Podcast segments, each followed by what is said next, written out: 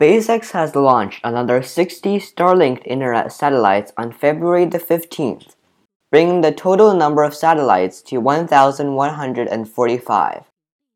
Although SpaceX successfully launched the satellites, it missed the landing of its Falcon 9 first stage booster. SpaceX engineer Jessica Anderson, who was offering commentary during the live launch, stated that it was unfortunate that SpaceX was unable to recover the booster, but that the second stage is still on nominal trajectory. This latest launch brings SpaceX closer to its initial goal of 1,440 Starlink internet satellites. SpaceX eventually plans to reach 12,000. The company is planning another launch as early as this Wednesday.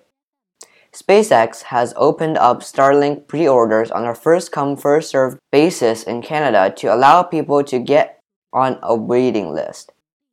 A 129 Canadian dollar deposit is required for pre orders. The hardware costs $649.